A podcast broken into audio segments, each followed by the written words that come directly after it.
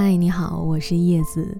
二零二零年第一次在我的电台中问候大家，新的一年你过得还好吗？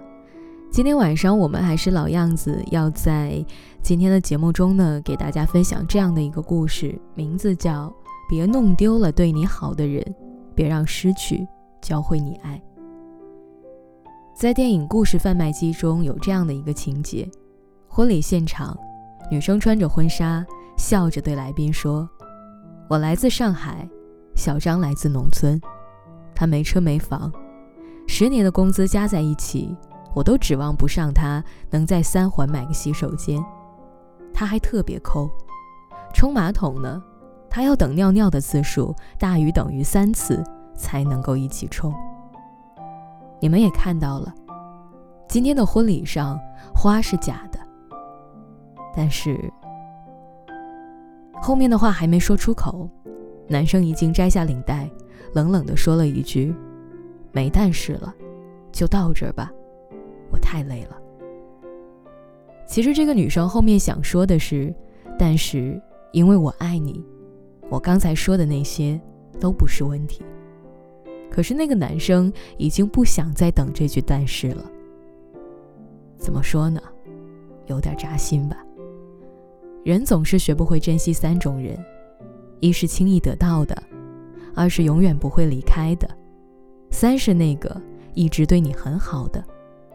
但是往往这三种人，他们一旦离开，就永远都不会回来了。面对陌生人，我们也许能够极尽礼貌和善意，但是面对最亲近的人，我们就往往会收不住脾气。情绪上来的时候，伤人的话不顾一切地说出口，事后也许会感到后悔，却抹不开面子，认真的道歉。我们还总是以为深爱的人永远不会离开，觉得那张叫做离开的车票不是一朝一夕就能够买得到的。可是你却忘了，越是对你好的人，受到的伤害越是成倍增加的。失望是一次次叠加的，总有一天会积累到无法承受的地步。每一次伤害，你就像亲手在木板上钉下了一颗钉子。也许你想弥补，但是你最多只能够把钉子取下来，造成的创口就永远不可能恢复到最初的模样了。如果有个人曾经掏心掏肺的对你好，你却不在意。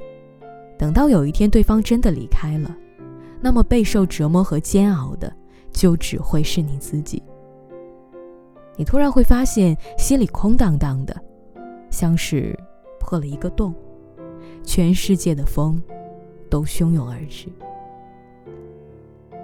我不知道你还记不记得，前段时间抖音上有一个成都小甜甜的视频特别火，采访者问。你觉得男人月薪多少可以养活你？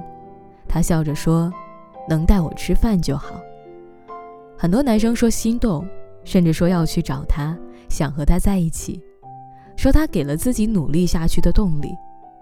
但现实却是，在男生什么都没有的时候，依然愿意陪伴他不离不弃的女孩子大有人在。